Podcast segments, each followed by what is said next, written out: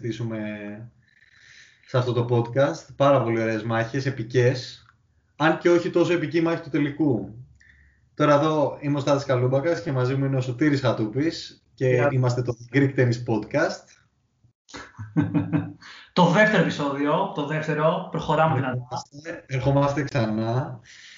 Και Σωτήρη, πώς είδες το τελικό; Ε, κοίταξε, ε, είχε ενδιαφέρον τελικό. Δηλαδή, αφού είδα ότι το δεύτερο σετ ο, ο Τζόκοβιτ το πήρε 6, πόσο 6-2, λέω: Οκ, ε, θα γίνει μάχη στο τελευταίο σετ. Ε, ένα 6, ένα 6, ναι.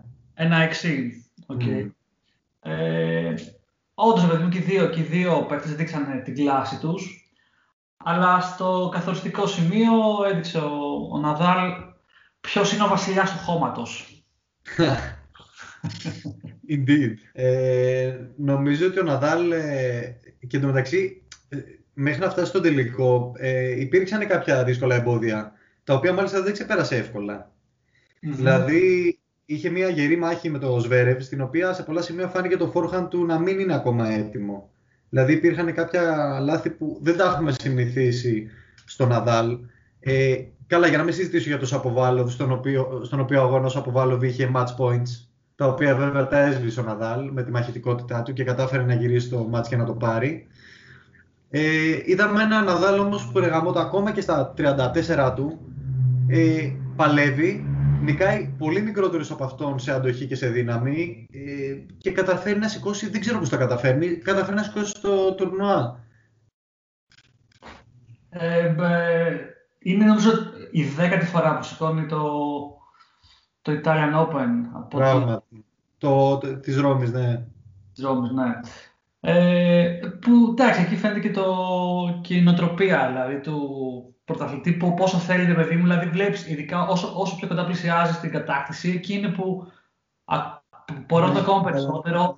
Και, και ενώ περιμένεις ότι θα, θα, χάσει από δύναμη, βλέπεις ότι εκεί έρχεται να, να κάνει κάτι, τα τρελά τα forehands με, με, με, με, όλη τη δύναμη που έχει. Ε, και να γίνεται σαν, σαν θηρίο, έτσι. Δηλαδή, εγώ χωρίς πλάκα δεν περίμενα. Όταν πήρε το 6-1 ο, ο Τζόκοβιτ, το τρίτο σετ ένα πολύ πιο ισορροπημένο. Μην σου πω ότι ο Τζόκοβιτ θα συνεχίσει με τον ίδιο ρυθμό. Αλλά είχε άλλα πλάνα ο Ναδάλ. Νομίζω αυτό το τρίτο σετ ήταν ε, η, η, πώς να το πω, η, η επισφράγιση της, ε, της της επικράτησης του Ναδάλ στο χώμα σε σχέση με τον Τζόκοβιτς. Δηλαδή ήταν σαν να λέμε ρε παιδί μου ότι okay, το πάλεψε ο Τζόκοβιτς. Να πούμε βέβαια ότι πάλεψε πέντε ώρες την προηγούμενη μέρα, θα τα πούμε αυτά. Αλλά σε κάθε περίπτωση ο Ναδάλ στο τρίτο σετ είναι σαν να έδειξε ποιος είναι το, το αφεντικό στο χώμα. Δεν υπήρχε συζήτηση. Ήταν, πώς να σου πω, λες και έδωσε το δεύτερο σετ επί τούτου, υπολογίζοντας ότι στο τρίτο θα έρθω με τέτοια δύναμη που άλλος δεν μπορεί να, δεν μπορεί να κάνει τίποτα.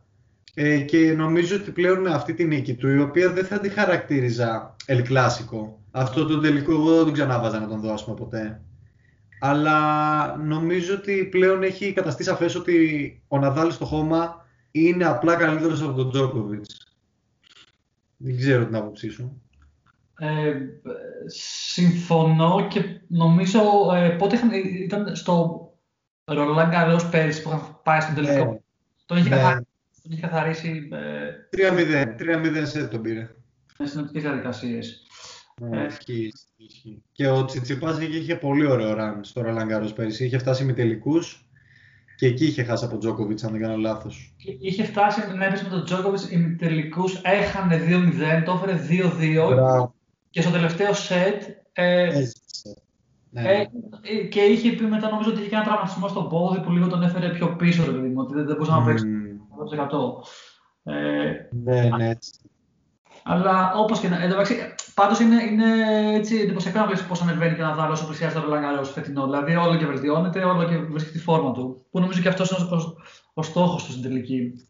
Και πολύ, καλ, πολύ καλή συζήτηση που ανοίγεις, γιατί νομίζω ότι έχει αξία να δούμε αν τελικά επειδή το Ρολαγκάρο μεταφέρθηκε δύο εβδομάδες μετά, αν θα επηρεάσει τελικά την απόδοση των παικτών.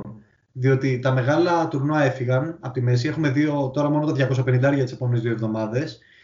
Ε, και είναι πολύ σημαντικό να δούμε πώς θα προετοιμαστούν τώρα όλοι οι μεγάλοι και οι next gen, που στο Roland Garros ας πούμε πάνε με σοβαρές πιθανότητες να, να πάνε βαθιά στο τουρνουά.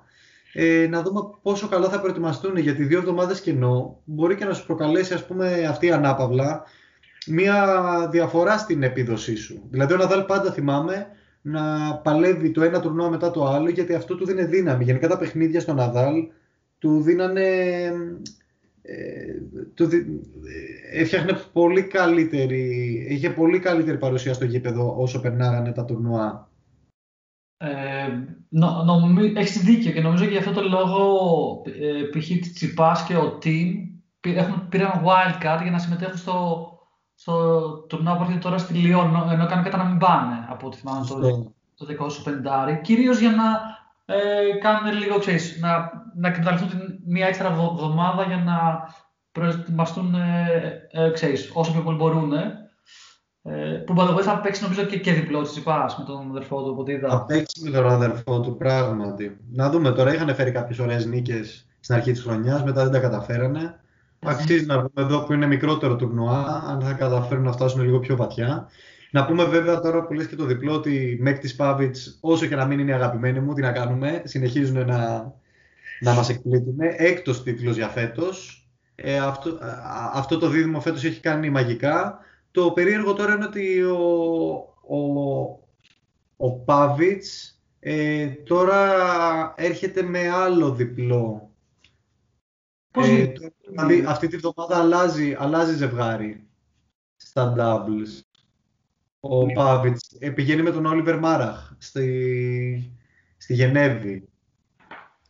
Με ποια λογική κάποιος αλλάζει το, το ζευγάρι του. Ε, ε, προφανώς δεν μπορούσε ο... Προφανώς φαντάζομαι υπήρχε... Ο, Μεκ, ο Μέκτιτς φαντάζομαι δεν θα μπορούσε για να, μην, για να μην είναι μαζί του γιατί έχουν κάνει τέτοιο run φέτος που πραγματικά δεν υπήρχε λόγος να μην είναι εδώ μαζί. Έχουν βρει τρελή φόρμα και φαντάζομαι αυτό παίζει πολύ ρόλο ε, και η χημεία που υπάρχει, αλλά και η, εμπειρία, και, ξέρεις, η εμπειρία που έχει γραφτεί όλη αυτή την περίοδο. Δηλαδή έχουν, έχουν σοβαρά τουρνουά στα πόδια τους μαζί σαν ζευγάρι τους τελευταίους 6 μήνες. OK, okay, οπότε είναι και το φαβορή για το για Ρολάν στο double.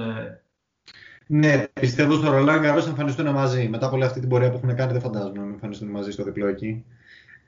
Ωραία. Μήπως να μείνουμε λίγο ακόμα στη Ρώμη, γιατί έχει πολύ ψωμί το, το τουρνουά. Πραγματικά, καταρχάς να, να, να μιλήσουμε για το μεγάλο ματς. Το μεγαλύτερο ματς που έγινε στη Ρώμη και το μεγαλύτερο μάτς για μένα από, από αρχή 2021.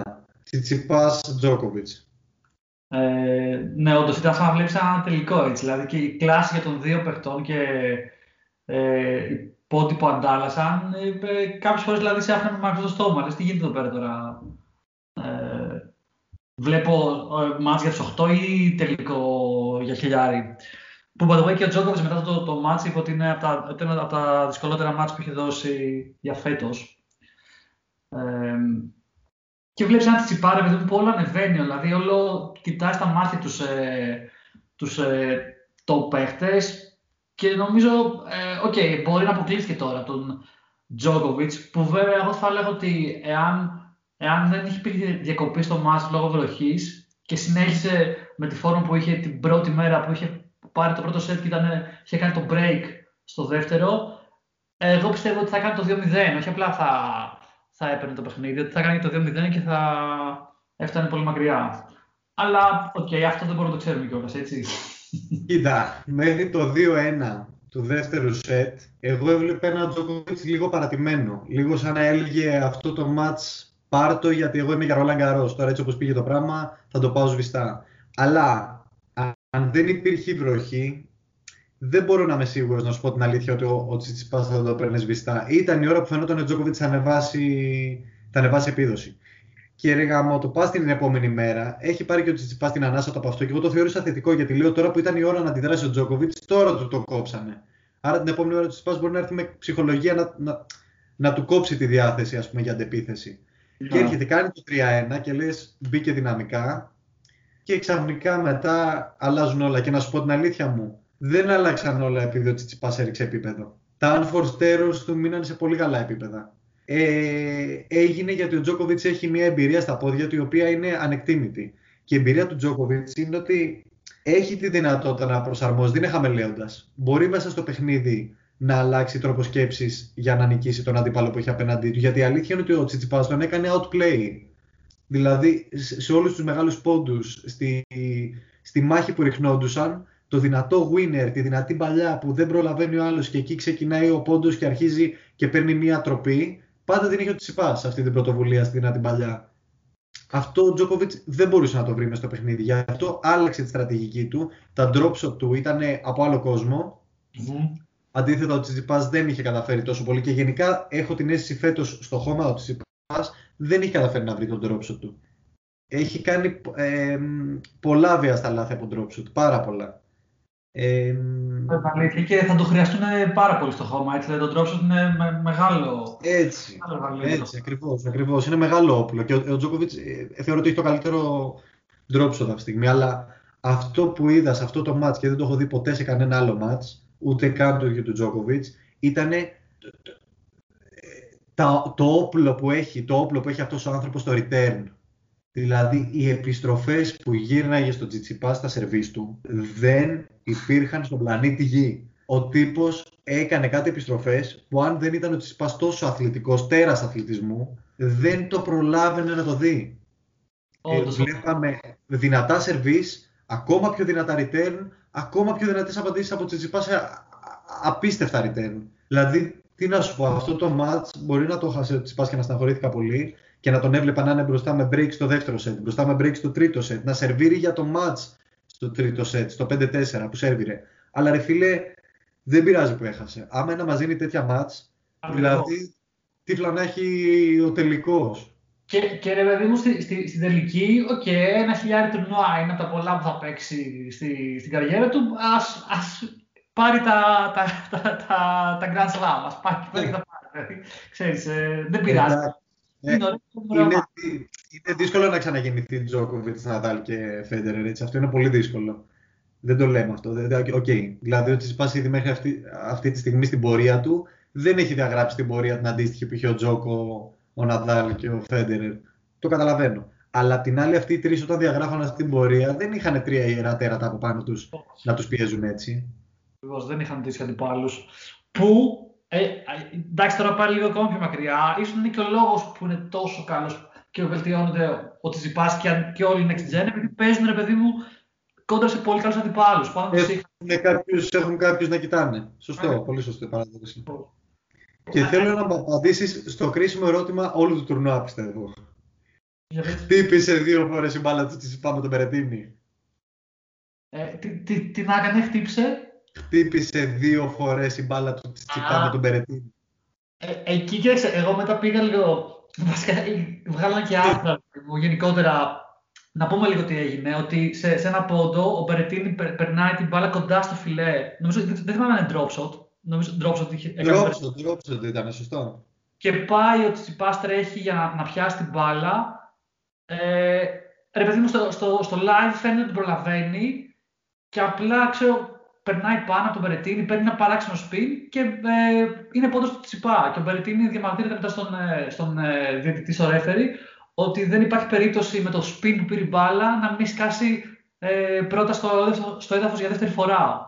Οπότε είναι πολύ ωραίο αυτό το σημείο και μετά λέει και στην replay να μπεις. Δεν είναι τόσο ξεκάθαρο τι έχει γίνει. Εγώ πιστεύω ότι δεν έχει σκάσει. Ε, δηλαδή, όσο ξέρεις, πήγαινα στο βίντεο και έκανα, το έκανα pause για να ναι. δω το το χώμα πότε την άσκηκε, ρε παιδί μου. Νομίζω ότι έχει κάσει, yeah. αλλά πολύ ωραία φάση. Και... Μιλάμε για χιλιοστά, αλλά ρε φίλε, αυτή είναι η ομορφιά του τέννη. Γιατί αυτός ο συγκεκριμένος πόντος δεν ήταν καθόλου τυχαίος πόντος. Ήταν πολύ πολύ καθοριστικός πόντος για να πάρει το συγκεκριμένο πολύ tight set. Ήταν δύσκολο set, δεν, ήταν, δεν το είχε ο Τσιτσιπά στα χέρια του. Ήμασταν στο tie break και ήταν ο πόντος από τον οποίο ξέφυγε ο Τσιτσιπά με mini break από τον ε, Μπερετίνη και πλέον μετά έχασε την ψυχολογία ο, ο Μπερετίνη και κατάφερε και του πήρε ε, το, το, το set εκεί στο tie break. Ε, πολύ κρίσιμος πόντος και αυτή, αυτή είναι η ομορφιά του τέννη. Δηλαδή να, να παλεύεις με τα χιλιοστά για να καταλάβεις ποιος νίκησε. Και βέβαια, βέβαια, μετά από ένα τόσο tight set και μια ψυχολογία Μπερετίνη να καταραίει, και αυτός μικρό παιδί, έτσι δεν είναι κανένας έμπειρος. Ε, μετά φυσικά ξεφούσκωσε και στο δεύτερο σετ ο Τσιτσιπάς κυριάρχησε με πολύ άνεση. Αλλά ήταν πολύ ενδιαφέρον το συγκεκριμένο σημείο. Βλέπεις πραγματικά την ομορφιά του τέννις μέσα σε ένα πόντο, αλλάζει όλη η ψυχολογία του παίκτη. Ο ένας ξαφνικά παίρνει το boost, ε, παίρνει το tie break, παίρνει το επόμενο set εύκολα και ο άλλος ξαφνικά ξεφουσκώνει. Που μέχρι εκείνο το σημείο πραγματικά δεν έβλεπες διαφορά. Ε, είναι, είναι αυτό το, το τέννις έχει πολύ ψυχολογία μέσα. Δηλαδή, ένα μικρό να σου μπει στο, στο κεφάλι και να γυρίζει μέσα μπορεί να σου. να σε. Α, που, να, να πούμε μεταξύ ότι ο Μπερετίν έπαιζε και στην έδρα του στην ουσία, έτσι. Σωστό. Ε, είχε, όλο το, είχε όλο τον κόσμο το μέρος του, αλλά νομίζω ότι ο Τσιπάς ψιλογουστάρει. Δηλαδή, ξέρεις, ε, και αυτό δεν, δεν, δεν το χαλάει να, να έχει το challenge, να, να σπάσει ακόμα κέντρα, που λέει ο λόγος. Δηλαδή, ε, δεν είναι από τους παίκτες που θα τους σπάσει ψυχολογία επειδή θα είναι ο κόσμος με τον, με τον αντίπαλο. By the way, τρελό, τρελό και το γήπεδο έτσι. Ήταν, που είναι με, με μάρμαρα κερκίδα, δεν θυμάμαι πώς λέγεται. Κάπως ε, από τα πιο ωραία γήπεδα που έχω δει για τέννη. Ναι, ισχύει, ισχύει, ήταν πάρα πολύ ωραίο. Το, και το center court εκεί ήταν θεϊκό όλα βασικά, πολύ, πολύ ωραία γήπεδα. Άντε, να, Εντάξει, είναι, κοίτα, Σωτήρ είναι από τα πιο παλιά τουρνουά στην ιστορία του ATP Tour. Έτσι. Μιλάμε ότι η πρώτη χρονιά που παίχτηκε η Ρώμη ήταν 1930. Για ξαναπες αυτό, για ξαναπες το. Η Ρώμη, πρώτο, πρώτο τουρνουά Ρώμης ήταν το 1930. Μιλάμε τώρα για ιστορικό τουρνουά.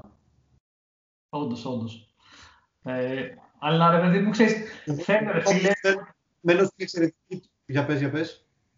Τώρα κόπηκε λίγο το ε, by the way, να πούμε ότι ε, το κάνουμε μέσω ε, call το λόγω lockdown ε, που είχαμε τέλος πάντων. Και τώρα είμαστε και σε άλλες περιοχές. Οπότε κάνουμε μέσω call, οπότε μπορεί να μην έχει καλό ίντερνετ. Ε, τι ήθελα να πω.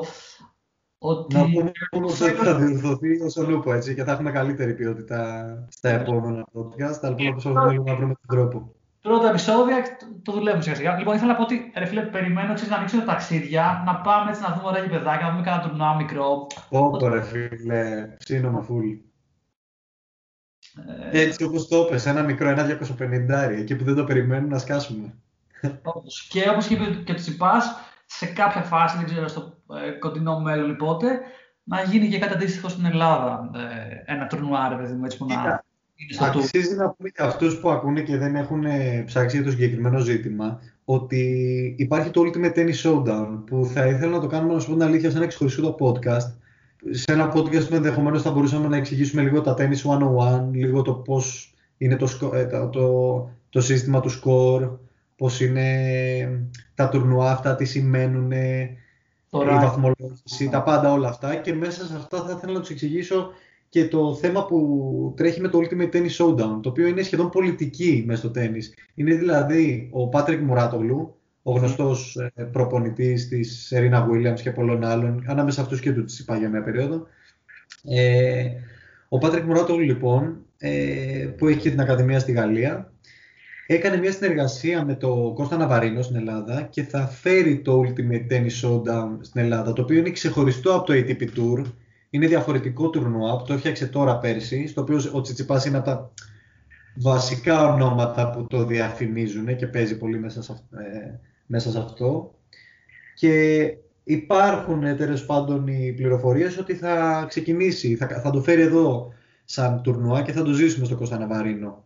Αυτό είναι δηλαδή το πιο κοντινό πλάνο που έχω ακούσει σε σχέση με κάποιο επίσημο ας πούμε, φορέα που θα διοργανώσει τουρνουά τέννις στην Ελλάδα παγκοσμίου βεληνικούς. Από εκεί και πέρα για το 250 κάτι έχει ακουστεί για το Καλιμάρμαρο, ότι θα έρθει και θα γίνει 250 αλλά ακόμα αυτό δεν υπάρχει τίποτα συγκεκριμένο. Ελπίζω γενικά με, την, με τον ερχομό του Τσιπά και με την άνοδο του, της δημοφιλίας του τέννις στην Ελλάδα να, να μπορέσουμε να δούμε κάτι τέτοιο στην Ελλάδα γιατί θα ήταν πολύ ωραίο και θα ήταν λόγος για να αναπτυχθεί ακόμα περισσότερο και σε επίπεδο μαθητών, προπονητών, να γίνει το τέννις δηλαδή λίγο πιο φιλικό στον, ε, στον Έλληνα αθλούμενο. Mm-hmm. Τώρα που είπες για τον Μουράδο, ε, επειδή τον ε, ε, ακολουθώ και Instagram, επειδή βγάζει πολύ ωραία μικρά βιντεάκια με tips ε, για το τέννις, γιατί εμείς πέρα από ότι μας αρέσει να βλέπουμε, ρε παιδί μου, τέννις να παίζουν οι, οι πros, παίζουμε πολύ και μεταξύ μας, δηλαδή χτυπιόμαστε, χτυπιόμαστε. Χτυπιόμαστε, αλλά τεχνικά, να το πούμε αυτό. Προφανώς πάντα, ναι.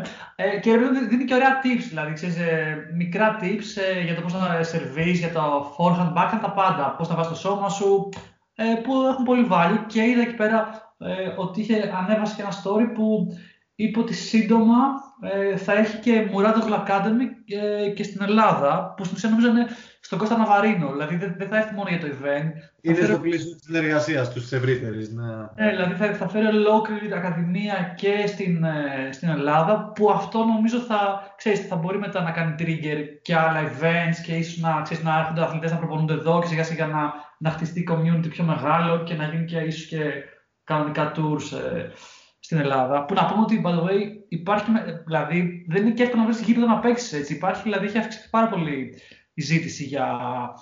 και γενικότερα η αγάπη γύρω από το τέννη. Φαντάζομαι και ε, μεγάλο ρόλο παίζει για του Τσιπάς γι' αυτό.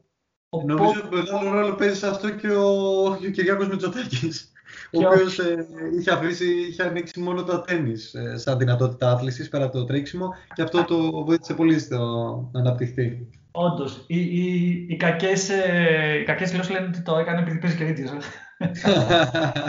ε, δεν είναι και τόσο κακές οι γλώσσες. ε, δεν ισχύει αυτό φαντάζομαι. Γιατί δεν ξέρω, άμα θέλει παίζει και στα πριβέ σπίτια, δεν ξέρω πού έγινε με τους φίλους του. ήθελε, ήθελε να μας κάνει λίγο διδαχή πάνω στα τα, τα πιο γενή αθλήματα. Λοιπόν, βλέπω τώρα ο Μουράδολ κάνει προπονήσει με τη Σερένα Williams που να πούμε αποκλείστηκε ε, σχετικά γρήγορα από το... Εντάξει, γύρισε από μεγάλο τραυματισμό που τον είχε από το Australian Open το κουβαλάει η Serena Williams, δηλαδή πέντε μήνες πίσω, Ιανουάριο το Australian Open, το πρώτο Grand Slam του χρονου Ε, και από τότε μέχρι σήμερα δεν είχε εμφανιστεί, δηλαδή, εντάξει, δεν θα περιμέναμε και πολλά παραπάνω. Είναι κάτι παρόμοιο με, με team ή με Μπερετίνη στο πρώτο, του, στο πρώτο τουρνά που ήρθε από το Australian Open, στο οποίο έχασε τον πρώτο αγώνα. Ε, δηλαδή, okay, μετά από τέσσερις μήνες εκτός, καταλαβαίνεις ότι όσο και, όσο και να έχεις προπονηθεί, δεν έχεις μπει. Τα πόδια σου δεν έχουν κοντινή εμπειρία αγώνα. Αγώνα επίσημο εννοώ. Σωστά και γι' αυτό νομίζω και η ίδια κυνηγάει να παίξει πριν και το Ρολάν Καρός και άλλα τουρνουά για να ε, όσο μπορεί να προλάβει να, να βρει τον, ε, το ρυθμό της. Σωστά. Άλλα ωραία, για να κλείσουμε λίγο Ρώμη, να πω απλά κάποια, επίσης κάποιες αξιόλογες αναφορές. Ε, νομίζω εντάξει, ε, αυτό που είπα την προηγούμενη φορά για το Medvedev ε, ήρθε και μου το επιβεβαίωσε με, με σφραγίδα ρωσική δική του. Ήρθε ο Θεός ε, στη, μάχη που έκανε με τον, στη μάχη που είχε με τον Καράτσεφ, τα δύο φιλαράκια δηλαδή, οι δύο Ρώσοι πρωταθλητές, ε, όπου ε, πιστεύω από την πρώτη στιγμή, δεν ξέρω αν το είδες στο ματς, πιστεύω από την πρώτη στιγμή ο, ο δεν ήξερε ότι θα χάσει. δηλαδή, έπεσε γνωρίζοντας ότι θα χάσει. Απλά το καλύτερο από όλα ήταν όταν γύρισε στον, ε, στον υπεύθυνο, ή στον umpire, ή στον διαιτητή, ή στον διαιτητή, νομίζω ότι μπορεί και στον διαιτητή, και του λέει, Τζον, για, γιατί δεν με βγάζεις εκτός, why don't you default me; δηλαδή, ε, απο, μπορείς να με αποκλείσεις, μπορείς τώρα να με αποκλείσεις. Εντάξει, γενικά, ειλικρινά σου μιλάω, κάθε φορά που βλέπω το Medvedev πλέον είναι, είναι το γιατροσόφι για μένα. Δηλαδή, έχω, έχω βρει με αυτόν την υγεία μου. Χαίρομαι να βλέπω Medvedev να παίζει. Έχει την καλύτερη ηρωνία μακράν από όλους τους παίκτες. δηλαδή, έχουμε τον Κύριο για να βλέπουμε αστεία Νίκ Κύριος, ας πούμε, ο Αυστραλιανός, ε, ο, ο Έλληνο-Αυστραλό ταινίστας, ο απίστευτος, που ρίχνουμε πολύ γέλιο, ρε παιδί μου, με τα interaction του με το κοινό, όταν μιλάει με κοινό, όταν μιλάει με διαιτητές, με τους αντιπάλους, έχει πάντα πολύ γέλιο. Και ο Medvedev από την άλλη γελάς με το πόσο κατσούφι μπορεί να γίνει και το τι ατάκες βγαίνουν μέσα από όλη αυτή την τρέλα που έχει στο κεφάλι του. Όντως, όντως. Είναι, είναι, ωραίο, είναι ωραίο και αυτό το εξ αυτή πλέον του Τέντζερ, παιδί μου, που ξέρεις, τα άλλα κλίματα δεν είναι τόσο εύκολο να, να ακούσει τους παίκτες να μιλάνε, να, να κράζουν, να, να βάζουν διαιτητές με, με το κοινό. Είναι, είναι ωραίο αυτό. Ε, έχει το, το ενδιαφέρον του. Ε, yeah. by the way, ε, ο Μετβέντεφ ε, έχασε, έχασε τον Καράτσεφ, ο οποίος ο Καράτσεφ ποιον, με ποιον έπαιξε και αποκλείστηκε. Δηλαδή, ο Καράτσεφ έκανε πάλι ένα μικρό Από τον Ράιλιο Πέλκα. Από τον Ράιλιο Πέλκα έχασε. Ναι, ναι, τον, ναι, τον Αμερικάνο. Ο οποίος είναι, να πούμε, 23 χρονών παλικαράκι. Mm-hmm. Ε, με ένα εξαιρετικό σερβίς, εντάξει, είναι 2-11. Δεν θα περίμενες κάτι λιγότερο από αυτόν. Έχει ένα απίστευτο σερβίς. Είναι το δεύτερο καλύτερο σερβίς μετά από τον Ίσνερ. Που η αλήθεια είναι ότι μοιάζει πάρα πολύ το στυλ παιχνιδιού τους. Πολύ αργοί παίκτες. Όχι ιδιαίτερα αθλητικοί. Δεν προλαβαίνουν δηλαδή τις μεγάλες δρασκελιές παρόλο, παρόλο το ύψος τους. Λόγω της δυσκινησία που προκαλεί κιόλας το, τόσο μεγάλο ύψος. Αλλά έχει ένα σερβίς που πραγματικά σκοτώνει. Και είναι το μεγαλύτερο στίχημα του αντιπάλου του. Δηλαδή και ο Ναδάλ που τον νίκησε τελικά, ε, έφτασε ο Ράιλι Πέλκα ημιτελικό. Ο οποίος παίκτης όχι απλά δεν είναι για ημιτελικό, όταν ο ίδιος έδωσε συνέντευξη πριν τον ημιτελικό, γιατί είναι ωραίος τύπος, είναι πολύ ωραίος τύπος, χαβανέζο στυλ. Uh-huh. Γυρνάει και λέει ε, it's, ε, The clay, δηλαδή το χώμα, it's not my thing. Okay. Δεν ήξερε ούτε ο ίδιος πώς κατέληξε να είναι σε ημιτελικό του, του, σε, στο χώμα, σε χιλιάρι. Ε, ο Ναντάλ δεν δυσκολεύτηκε αρκετά, η αλήθεια είναι μόνος λίγο στην αρχή μέχρι να βρει το, τον τρόπο να επιστρέφει αυτά τα δύσκολα σερβίς, αλλά εντάξει, από εκεί και πέρα το πήγε σβηστά. Ε, εγώ ήθελα να αναφέρω στο και πριν κλείσουμε για τη Ρώμη, γιατί την προηγούμενη φορά τον καημένο τον αδίκησα. Είπα ότι ο Σβέρεφ πάει και χάνει από τον Τελμπόνης. Είπα ότι ένας άγκυρος παίκτης, ας πούμε, ένας παίκτης που είναι ε, ούτε καν στο top 50. Και ο Τελμπόνης ήρθε και με απέδειξε πόσο λάθος ήμουν την αναφορά μου, γιατί έφτασε να χάσει από τον Ράιλι Πέλκα στα QFs, δηλαδή στα, στους 8. Πολύ καλή, πολύ καλό run. Ε, Όντως, βέβαια και ο Σβέρευ δεν είναι ότι κι αυτός έφτασε σχετικά μακριά. Έτσι, νομίζω ε, έπαιξε με Ναδάλ. Ε... Με Ναδάλ, με Ναδάλ έχασε ακριβώς, ακριβώς τον ίδιο γύρο που έχασε και ο Τελμπόνης. Απλά την προηγούμενη φορά είχα χρησιμοποιήσει τον Τελμπόνη σαν παράδειγμα, τύπου ότι ο Σβέρευ είναι ικανός να πάει να χάσει τον Τελμπόνης. Ο οποίος Ντελμπόνις όμως τώρα έκανε ένα run τέτοιο που λες, OK, okay. νίκησε Felix Auger-Aliassime, που είναι πολύ καλός παίκτης. Νίκησε David Goffin, που είναι το νούμερο 13 στον κόσμο. Δηλαδή μιλάμε τώρα για, για μεγάλες νίκες. Όντως, όντως. Νούμερο 15 πλέον ο Goffin, δηλαδή είναι νούμερο 15 πλέον. Delbonis είναι νούμερο 50 βλέπω εδώ στο, στο ranking. Αυτό, αυτό. Και τώρα έγινε 50 με το run που έκανε. Ναι, σωστά. Το, by the way, τώρα με το rest του Turing ε, Έχω, α, παραμένει ότι Τσιπάς πρώτος, αλλά νομίζω έχει φτάσει πολύ κοντά ο Τζόκοβιτς ε, για, για να το περάσει. Που είδα ε, ότι ρε παιδί μου, εάν καταφέρει και, αν καταφέρει και φέτος και κλείσει πρώτος στην κούρσα Τζόκοβιτς, θα είναι ε, ρεκόρ ε, all time. σε χρονιές που κάποιος παίκτης έχει καταφέρει, νομίζω θα είναι η 8η χρονιά, που θα έχει καταφέρει να τερματίσει πρώτος κάποιος για 8, όχι συνεχόμενες, 8 φορές το Rest Turing. Σωστά. Και να πω ότι έχει σπάσει ήδη το ρεκόρ των περισσότερων συνεχόμενων εβδομάδων στο νούμερο 1 της κατάταξης. Γιατί κάθε Δευτέρα ε, επανακαθορίζεται η κατάταξη βάσει των τελευταίων τουρνουά που παιχτήκανε. Οπότε ο Τζόκοβιτς νομίζω ξεπέρασε τις 311 εβδομάδες, αν δεν κάνω λάθος, και το έχει κάνει ήδη εδώ και κάποιους μήνες. Άρα πλέον γράφει εκεί πέρα ένα ρεκόρ, το οποίο δεν ξέρω πότε μπορεί κάποιος να το ξεπεράσει. Να είσαι νούμερο 1 στην κατάταξη για δεν ξέρω πόσα χρόνια.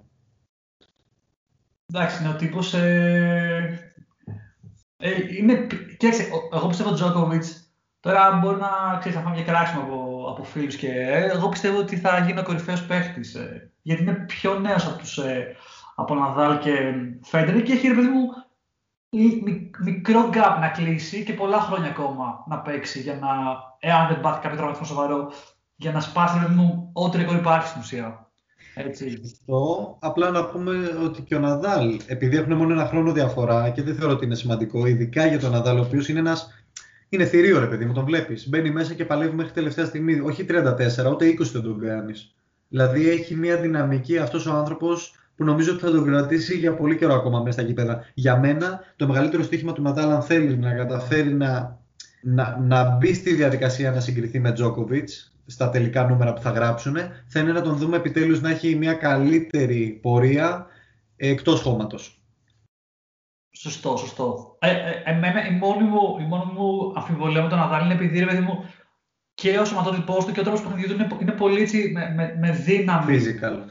Είναι πολύ physical. Δεν ξέρω πώς αυτό μπορεί να, να, να αντέξει όσο περνάνε τα χρόνια. Ενώ ο Τζόκοβιτς είναι πιο ελαφρύς, ξέρεις. Πιστεύω ότι μπορεί να, να αντέξει πιο πολύ καιρό να παίζει σε, σε μεγαλύτερη, με μεγαλύτερη ποιότητα σε σχέση με τον Ναδάλ. Αλλά αυτό το λέγανε για τον Ναδάλ και όταν ήταν 20 κάτι χρονών ότι δεν θα μπορεί να παίξει ε, πολλά. Ναι, ακριβώς και έχει αποδείξει ο Ναδάλ ότι μάλλον είναι παραπάνω τέρας από όσο του δίνουμε credit. συνέχεια μας, συνέχεια μας, ε, μας διαψεύδει.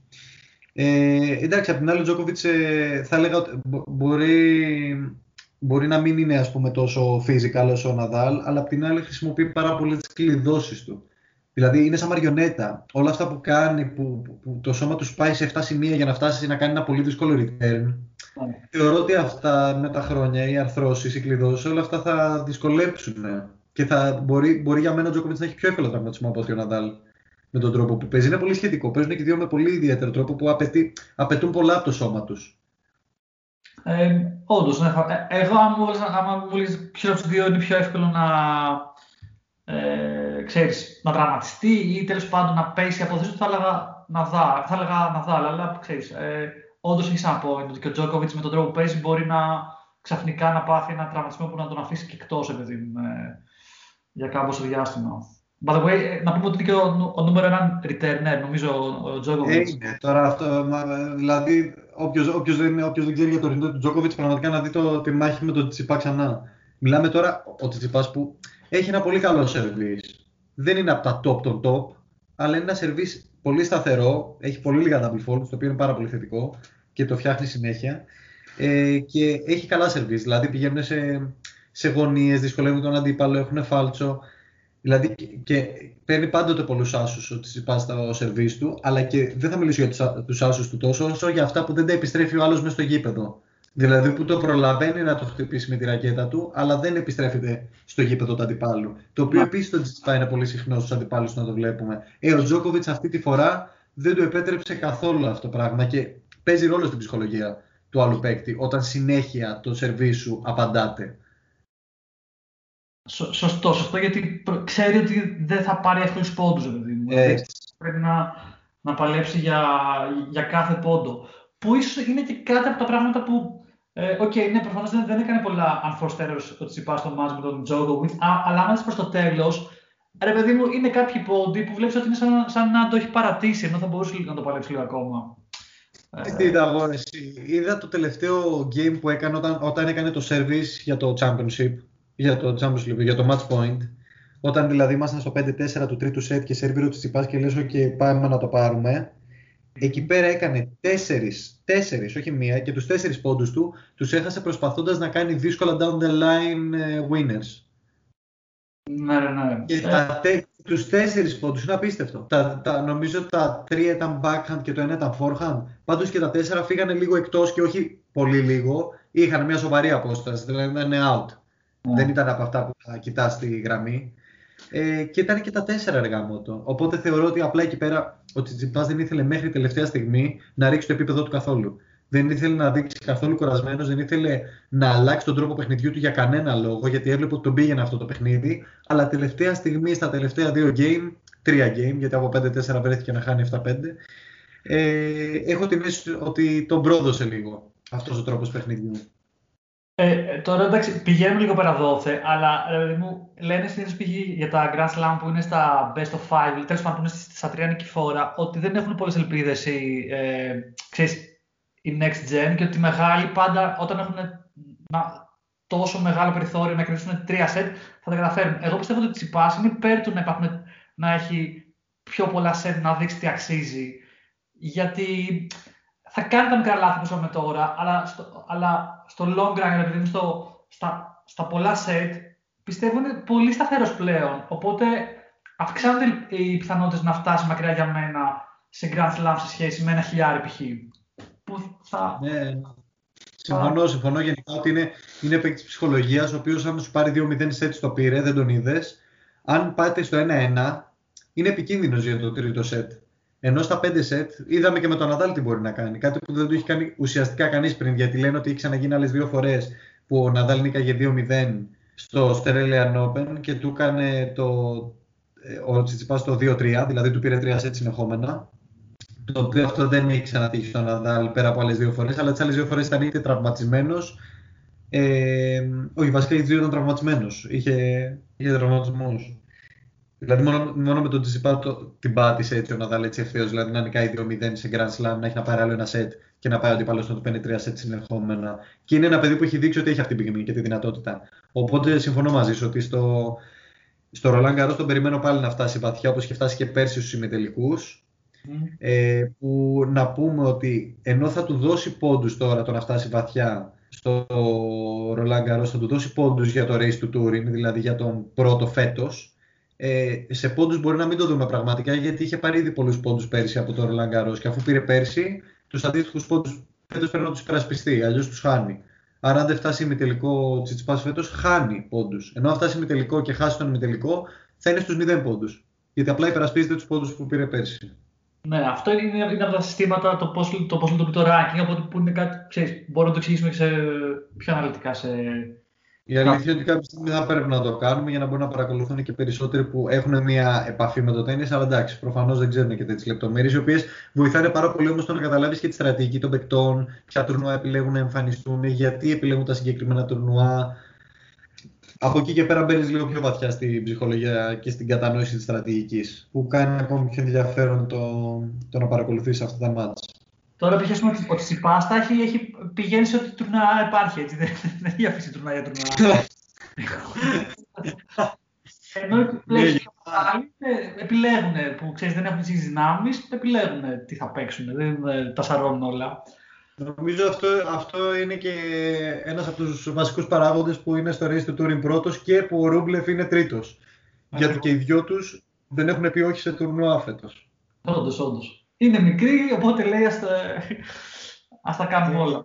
Ωραία, τώρα για Γενέβη, να πούμε ότι τι θα δούμε αυτή τη βδομάδα και τι ενδιαφέρον ε, έχει εκεί πέρα για να παρακολουθήσει ο κόσμος. Έχουμε το, το, το πρώτο, ε, το σημαντικό ανακοινωθέν ότι ο Ρότζερ Φέντερερ επανέρχεται στο, στο, στο, στο ATP Tour, παίζοντας ε, σε home soil, στη χώρα του, στη Γενέβη όπου έχει κληρωθεί να παίξει είτε με Τζόρνταν Τόμσον είτε με Πάμπλο Αντουχάρ.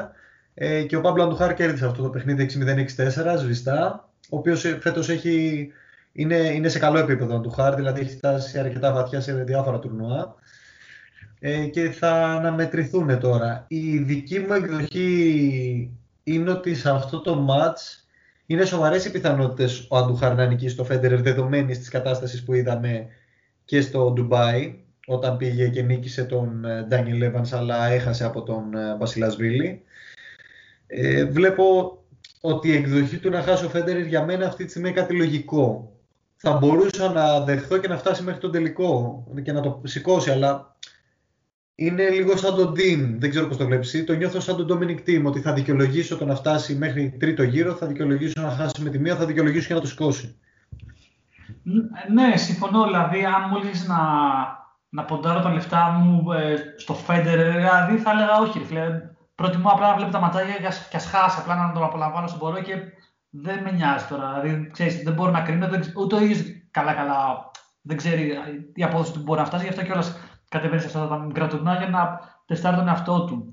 Ε, Πάντως, είδα να ξέρεις, ε, βγαίνει τώρα, βγάζουν και διάφορα ε, βιντεάκια από την προπο, από προπονήσεις που κάνει και μόνο και μόνο φίλε, να βλέπεις την προπονησούλα, το στυλ, δηλαδή το πώς παίζει, το πώς απλά επιστρέφεις στι παλιέ, σε χαλαρό ρυθμό. Είναι, ε, είναι απόλαυση, είναι απόλαυση. Πόσο ξέρεις, εύκολα κάνει το μπάκα να φαίνεται λες και ξέρεις, είναι, απλά το κάνει τόσο... Που, ειδικά για να πούμε και σε όποιον δεν παίζει τέννις, το να κάνεις backhand με το ένα χέρι, ε, ρε παιδί μου, δεν είναι από τα πιο εύκολα πράγματα. Και ο, ο Φέντερ είναι ο master ε, του backhand με το ένα χέρι. Δηλαδή το είναι ε, ό,τι καλύτερο που βλέπεις. Καλά, αλήθεια θα μπορούσαμε να κάνουμε ολόκληρο επεισόδιο για το backhand με το ένα χέρι, το οποίο ήταν η κλασική εκδοχή του backhand στην αρχή. Αυτό ήταν το backhand στην αρχή με το ένα χέρι. Μετά επικράτησαν τα δύο χέρια πάνω στη, στη ρακέτα για να αποκτάτε καλύτερη, καλύτερος προσδιορισμός της μπαλιάς ε, και να έχεις καλύτερο συντονισμό το σώμα σου με το χτύπημα. Αλλά όσοι καταφέρουν τον backhand με το ένα χείρο, όπως είναι και ο Τσιτσιπά της σχολής του Φέντερερ και ο Τιμ, που είναι από τους λίγους πλέον που το κάνουν, αυτοί έχουν το πλεονέκτημα ότι μπορούν να στέλνουν πίσω σαν να στέλνουν forehand. Δηλαδή μπορούν να κρατήσουν τη δύναμη του forehand για τον backhand. Και αυτό αυτός που την κρατάει με δύο χέρια δεν μπορεί να το καταφέρει σε τέτοιο επίπεδο. Αυτό είναι δηλαδή το μεγάλο ατού του ενός χεριού. Έχεις πολύ μεγαλύτερη ελευθερία στη, στη, στρο, στη στροφική σου κίνηση, οπότε παίρνει πολύ μεγαλύτερη δύναμη η μπάλα. Και, ε, έχει πιο μεγάλο εύρος στο πόσο θα πλώσει τη ρακέτα, ρε παιδί μου, για να, για να φτάσεις σε μια, μια μπαλιά που είναι πολύ στα αριστερά σου, στο backhand. Πρέπει να τρέξεις πιο πολύ για να φτάσει την μπάλα. Είσαι πιο Και επίσης, άμα ο Τζόκοβιτ, που, που έχει πάρα πολύ καλό backhand ο Τζόκοβιτ, για να δώσει δύναμη, κάνει ένα αλματάκι και με το σώμα του όλους παίρνουν πάρα προς τα μπροστά, ρε παιδί μου. Που το κάνει μόνο και μόνο για να δώσει τη δύναμη που δεν έχει λόγω του ότι έχει τα δύο χέρια και είναι πιο, πιο κλεισμένο εισαγωγικά. Είναι, ε, by the way, ο Τζόκοβιτ είναι από τους λίγους παίκτες, από τους ελάχιστους μάλλον, που ενδιάμεσα στην καριέρα τους αλλάξανε τον backhand τους. Όπου το έχει ξεκινήσει μονό και το γύρισε σε διπλό. Δηλαδή το έκανε με ένα χέρι και το γύρισε σε δύο χέρια γιατί είδε ότι δεν τον βόλευε στο παιχνίδι του. Ε, ενδιαφέρον. Ε, έχω ακούσει τώρα ε, πάλι, ε, πάλι στο, μουρά, στο Μουράδο το είδα στο, που είχε ένα, ένα μικρό ε, τέλος πάντων μαθητή, ο οποίος ε, φίλε ε, αλλάζει χέρι και παίζει, νομίζω, παίζει φόρχαν είτε με, είτε με το αριστερό είτε με το δεξί, αναλόγως που θα δώσει την μπάλα. Τρελό κι αυτό. Αυτό το μνά συνέχεια, ρε φίλε, εντωμεταξύ, ότι βλέπουμε πάντα όλοι να κάνουν backhand forehand. Γιατί κάποιος δεν μαθαίνει να κάνει forehand το αριστερό και με το, με το δεξί. Και όμως, είναι θετικό. Και όμως υπάρχει και ξέρεις, ε, το θέμα είναι να, να τεσταριστεί σε, σε, Εντάξει, αυτό είναι ακόμα ξέρεις, μικρό παιδί, δεν έχει παίξει σε, σε τρελά ε, απαιτητικούς αγώνες. Να δεις πώς αυτό μπορεί να ε, στηριχτεί και σε πιο μεγάλα ματς. Γιατί ίσως το να αλλάξει τη ρακέτα από το ένα χέρι στο άλλο μπορεί να αυτός ο χρόνος που χρειάζεται να είναι ε, πιο πάνω από ό,τι θα έπρεπε για να ε, προλάβεις μια μπαλιά. Αλλά OK. Okay. Έχει ενδιαφέρον και αυτό σαν. Ε, σαν... Θα ήθελα πολύ να το δω πάντως σαν experiment, αλήθεια. Ε, Επίσης να πούμε για. Για Γενέβη λοιπόν έχουμε Φέντερερ, έχουμε Κάσπερ Ρουντ, ο οποίος φέτος νίξε και το Τσιπά σε ένα πολύ δύσκολο εκεί πέρα ε, τελικό. Γενικά έχει κάνει πολύ βαθιά ράν στο χώμα. Έχουμε δει ότι στο χώμα ανταπεξέρχεται με απίστευτη ευκολία και δυναμικότητα. Οπότε και τον Γκάς Περούντ εγώ περιμένω να πάει πολύ βαθιά στην, ε, στη Γενέβη. Θα τον έβλεπα ακόμα και να το σηκώνει. Ε, το αντίπαλο δέος του Φέντερερ στο ταμπλό είναι ο Ντένις Αποβάλοβ, ο οποίος φέτος δεν έχω παράπονο, έχει κάνει καλά ραν, αλλά με το Σαποβάλοβ υπάρχει ένα βασικό πρόβλημα. Δεν έχει καθόλου consistency. Δηλαδή μπορεί, βασικά ξέρεις ο Σαποβάλοβ είναι ο κλασικός παίχτης που, που τον φτιάχνει να νικήσει τον πιο δύσκολο αντίπαλο, αλλά άμα του δώσεις κάποιον εύκολο, εκεί μπορεί να τα κάνει μαντάρα. Φτιάχνεται με την ιδέα του να είναι το underdog. Να, να πρέπει να κάνει, δηλαδή να είναι το outsider. Αν δεν είναι το outsider, δεν μπορεί να κάνει τίποτα. Θυμίζει Ελλάδα σε Euro. Είναι αυτό ακριβώς βασικά. Είναι Ντένις Αποβάλλο, Euro 2004. Για να δούμε, για να δούμε πόσο μακριά θα φτάσει. Ε, θα, θα τα παρακολουθήσουμε μέσα στην εβδομάδα και τα δύο τουρνουά, έτσι, και, και Γενέβη και Λιόν. Ε... Ναι, και στη Λιόν να πούμε ότι παίζει ο Τσιπάς, έτσι είναι το, το αντίπαλο δέος του Dominic Team που είναι το πρώτο, ο, ο, ο πιο, ε, το νούμερο ένα σε ranking ας πούμε στο συγκεκριμένο ταμπλό. Το δεύτερο είναι ο Τσιπάς, ο οποίος θα είναι το αντίπαλο δέος και ξεκινάει από το κάτω μέρος του ταμπλό ενώ ο team από το πάνω, έτσι είναι όλα τα τουρνουά. Mm. Ε, στο, στη Λιόν έχουμε Dominic Team λοιπόν, έχουμε Τσιπά, έχουμε Καράτσεβ, Εν τω μεταξύ, Καράτσεφ και Γιάννη Ξίνερ, που είναι δύο από τα μεγάλα ονόματα για αυτό, για αυτό το τουρνουά, παίζουν μαζί στον πρώτο γύρο.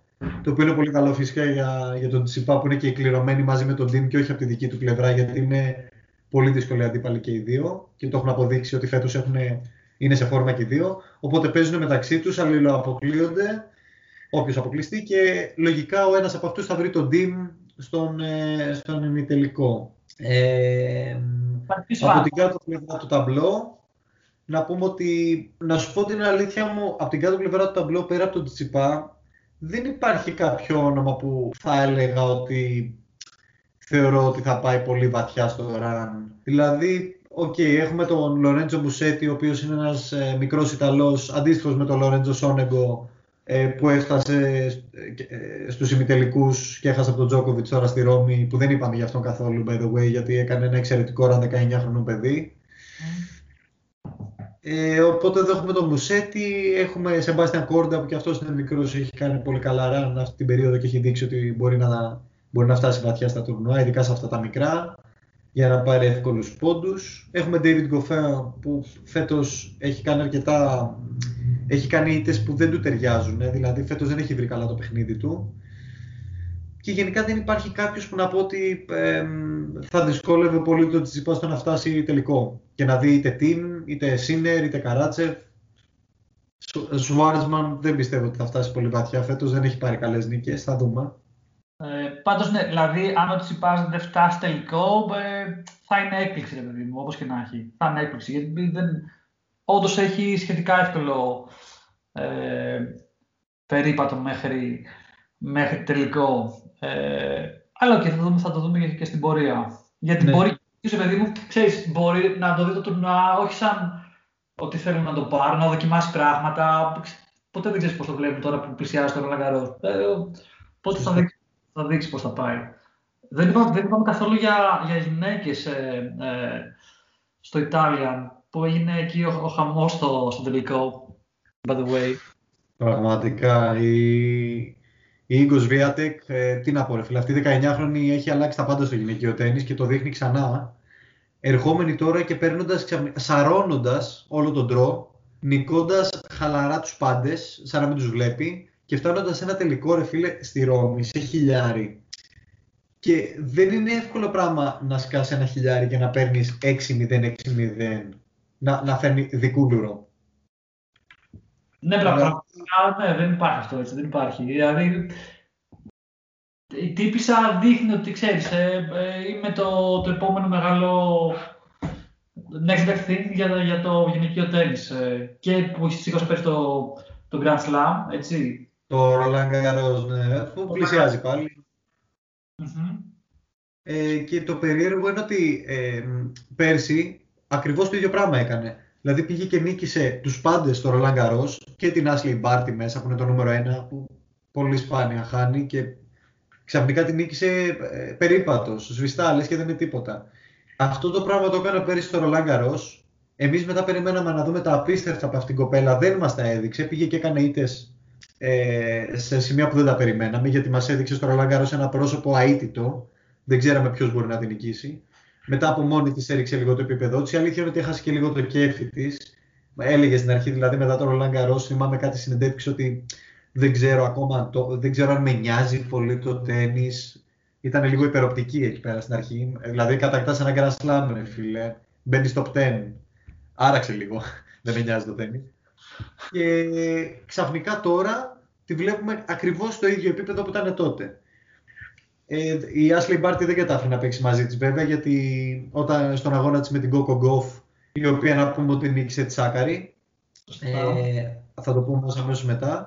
Με, στον αγώνα της Ashley Barty, το νούμερο 1 στις γυναίκες με την Coco Gauff, ε, ενώ ήταν ένα σετ μπροστά και παίζανε το δεύτερο σετ, ε, ε, παρετήθηκε, ε, αποσύρθηκε η ίδια επειδή ένιωσε ένα τραυματισμό στο δεξί της ώμο που έλεγε ότι είναι χρόνιος.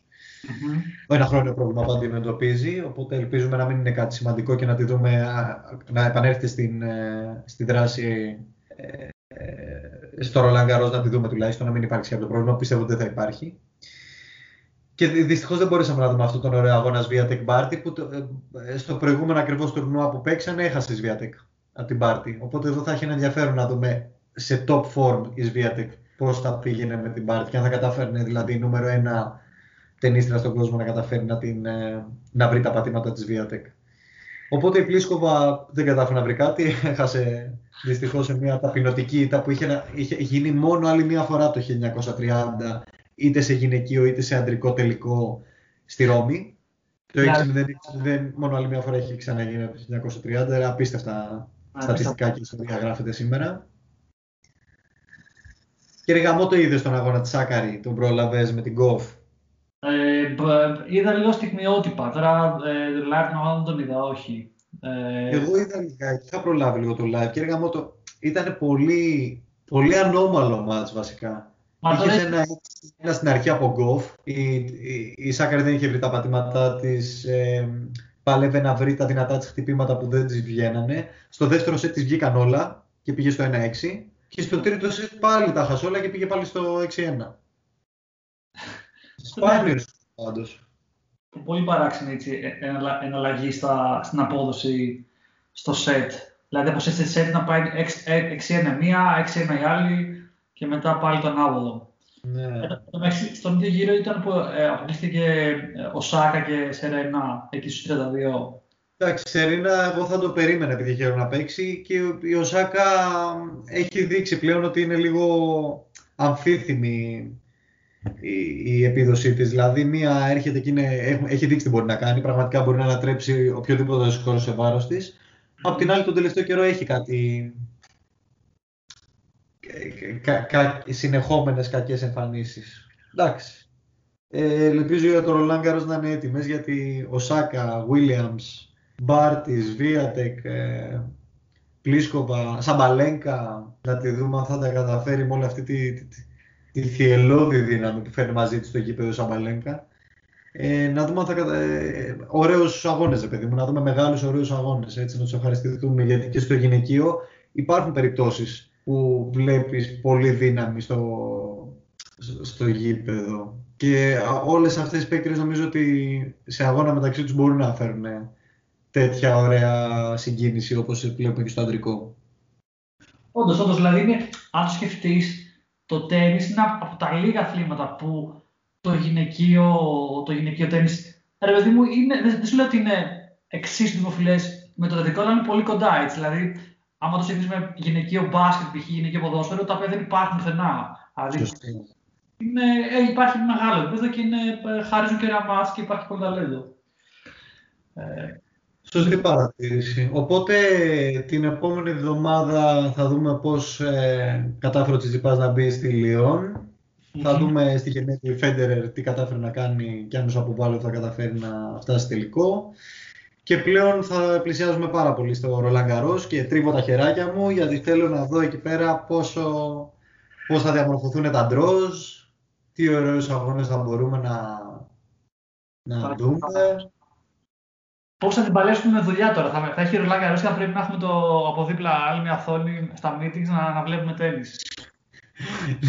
Νομίζω ότι πρέπει να πάρουμε άδεια αυτή τη βδομάδα. Α, ε, Λοιπόν, να το κλείσουμε εδώ, γιατί νομίζω το κάναμε... Ναι. Ε, εντάξει, μία ώρα, κάτι λιγότερο από ώρα τέλος πάντων. Οπότε ας το κλείσουμε. Απλώς θα ήθελα κάποια στιγμή, Σωτήρη, να καταφέρουμε να κάνουμε ένα ειδικό επεισόδιο, αυτό που είπαμε στην αρχή του επεισοδίου, να κάνουμε ένα ειδικό επεισόδιο one-on-one, τα βασικά του τέννη, το οποίο να μπορεί οποιοδήποτε να ανατρέχει για να καταλαβαίνει λίγο τι συζητάμε, αν δεν είναι τόσο μοιημένος. Έχω την αίσθηση ότι αυτό θα ήταν πολύ χρήσιμο. Ξέρεις τι, ίσως αφού, λοιπόν, υπάρχει αυτή εβδομάδα που θα είναι, θα είναι το, τα δύο tours, μετά υπάρχει μια εβδομάδα κενό πριν αρχίσει το Roland Garros, έτσι. Έχει πάλι ένα 250, αλλά καταλαβαίνω τι λες. Οι περισσότεροι μεγάλοι δράση συμμετέχουν, θα είναι από τα 250 τα ψηλά διάφορα. Ναι, οπότε ίσως εκεί μπορούμε να το κάνουμε, ώστε να είναι ρε παιδί και λίγο η βάση πριν αρχίσει το Roland Garros, να πούμε και δύο πράγματα για, για το Roland Garros σαν και να πούμε και τα βασικά του τέννις, ε, ξέρεις, σε περίπτωση, επειδή πήραμε ένα feedback από το πρώτο επεισόδιο ε, που ήταν ότι α, μας αρέσει ε, ξέρεις, ε, η κουβέντα που κάνετε, αλλά κάποια πράγματα δεν είμαστε τόσο εξοικειωμένοι σε όρους οπότε και θέλουμε να τους μάθουμε. Οπότε ας αξίζει να κάνουμε ένα τέτοιο επεισόδιο. Τέλεια. Άρα τα ετοιμάζουμε και τα λέμε την επόμενη εβδομάδα. Yes, sir. Λοιπόν, χαιρετούμε. Bye bye. Bye bye.